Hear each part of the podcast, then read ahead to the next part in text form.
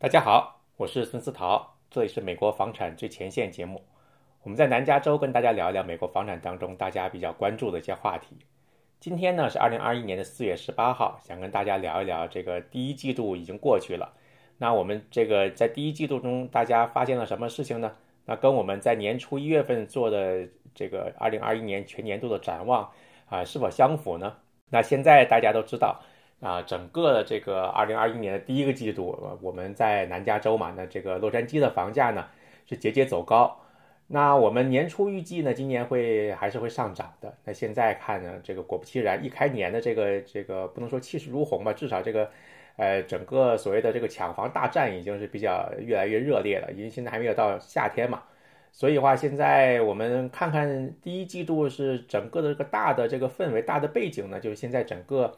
啊，房贷利率呢还处于相相对的这个低位嘛？它虽然是跟去年年底比的话稍微起来了一点啊，但整个的话长期看，整个房贷利率呢还是啊比较低的。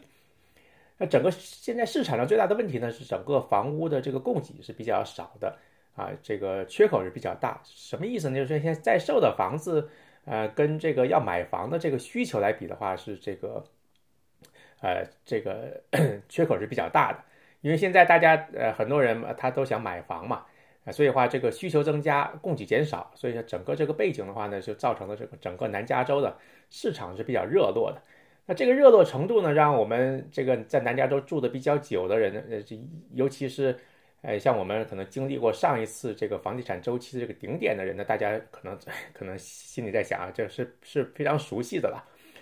但是这一轮这个上涨跟上一轮这个房地产周期有什么不同呢？这没人知道。但是呢，随着本地这个房地产走高呢，很多买房的人呢是比较头疼，尤其是首次买房的这些啊这些年轻人或者是这个这个中青年，他们是非常沮丧的，因为现在呃房价走高嘛，那他现在即使房贷低的话，他去贷款的话，现在也是是不是？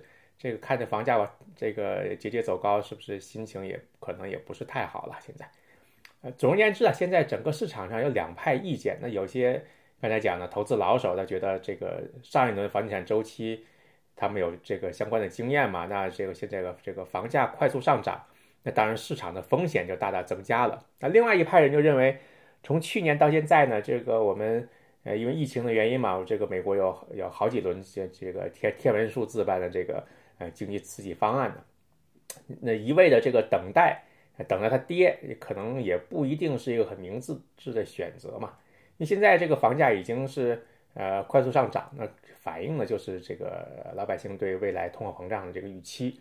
那如果未来房贷利率上升的话呢，那很多人你这个买房就更难了吧？是不是？那当前呢，这个美国市场也是非常热络的，那不光是南加州这样。我们看了很多新闻呢，比如说这个，呃，现在整个房产市场比较热络，是发生在美国这个很多地方啊，大部分城市都是这样子。因为啊，我们看了一些揭露这个数据，在过去一年里啊，是这个二零一四年以来这个全国这销售这个情况最火爆的一年啊。那原因呢，就是我们刚才也提到了，整个这个抵押贷款利率呢还是比较低，而且呢，新开工这个新房整个建设的话，他们。盖房这个速度也是赶不上这个对房子需求的这个这个速度。那整个婴儿潮的这些房主呢，他们也没有就是说卖卖掉他们这个房子，那他们持有这个房子的时间也越来越长。他们不卖出来的话，那只能靠这个新开工了。新开工的话，那就是他也赶不上这个需求。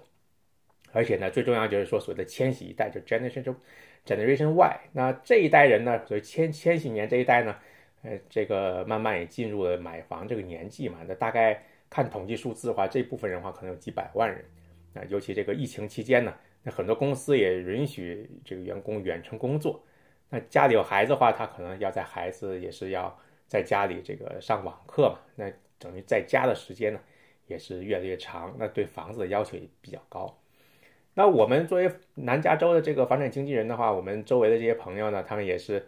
呃，这个发展经济都在说嘛，现在比较热门的这个房子，尤其是所谓的这个中低价位的独立屋，那一上市的话就收到很多个 offer，那有有有些人甚至他们说是还房子都没有看过，根本啊，那这个其实是还是不建议大大家这么干了，因为你这个出 offer 之前，你还是要想一想，这个看一看这个房子啊，这个然然后再再出这个 offer 呢，还是比较稳妥一些哈。整个房地产这个市场这么火热呢，这个原因的话，刚才已经说已经都这个已经是说了。还有一点呢，就是说有些人呢，趁着现在这个低利率，他做 refinance，所谓的重新贷款，他把他现在的这个住房，他不一定是卖掉，他把房子净值拿出了一部分，那他们去买投资房，也看到有很多人是这么干的。那这么干的话，他本身自己的房子没有卖出来，他拿了拿了这个房屋净值出来去买房，那也是加入这个这个这个买买房这个大军啊。那他这个，所以整个市场上现在这个这个一拥而入。啊，整个南加州市场的这个房子本来就少，供需失衡。现在，啊，啊，这个也没有办法，就是说这个首次购房的，还有这个房产投资人，啊，还有改善性住房的，啊，都是进入这个市场。所以的话，我看这个最近 Zillow 的这个报告呢，就等于是他统计了这个美国这个前十大这还是十几大这个大的这些这个都会区吧，它这个房价的中位数。与这个这个 median price 的话，在过去一年里面大幅上涨，有些甚至的涨的是让人觉得涨了很多了已经。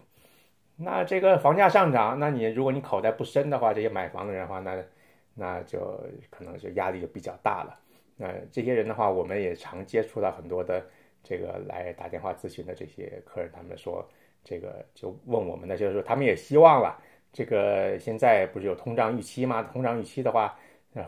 这个问是不是有可能会，呃，这个政府这个美联储这边能够这个加息啊？加息之后，这个房贷利率走高，是不是房地产市场上就会降温呢？啊，对不对？尤其这个疫情的好转，是不是那是不是市场上有更多人来卖房子？那供给增加的话，这个房地产会会会会降温吗？会下来吗？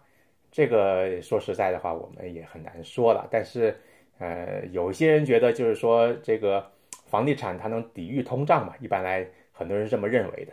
那现在这个这么多轮经济刺激计划之后，这个还是有很多人相信这个这个高房价还能还是能够持续啊一段时间了，基本上。所以他们认为就是说一这个一味的观望等待，你可能会错过这个低利率的这个大好时机。所以话，我们也只能建议这个买房的人要全面的这个考虑了，这样的话才能做出一个理性的判断。那不管怎么说吧，现在这个呃南加州房价还是在第一季度走高，那这个市场风险大增。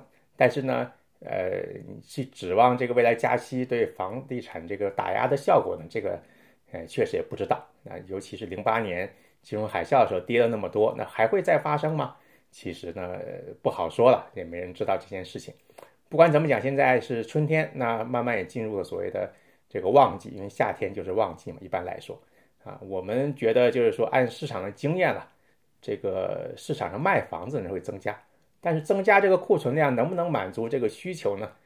能或者这个能不能让房地产这个尤其洛杉矶市场这个市场降温呢？这个效果是没人知道的，因为毕竟现在市场上的买房的人呢是远超以往，比以前多多了。所以呢，啊，我们现在就是这个跟大家聊一聊这个整个市场的这个呃一些动态，跟大家。呃，聊一聊这个我们今年这个夏天旺季的话会怎么样了？呃，所以如果您是对美国房地产有兴趣，尤其对我们南加州啊洛杉矶这边这个房产有兴趣的话呢，可以跟我联系，我们聊一聊。好啊，今天就简单是呃跟大家说一说，那我们下期再见。啊，我是孙思桃，这里是美国房地产节目，我们在美国南加州呢，啊，定期跟大家聊聊美国房产的一些动态。我们下期再见，拜拜。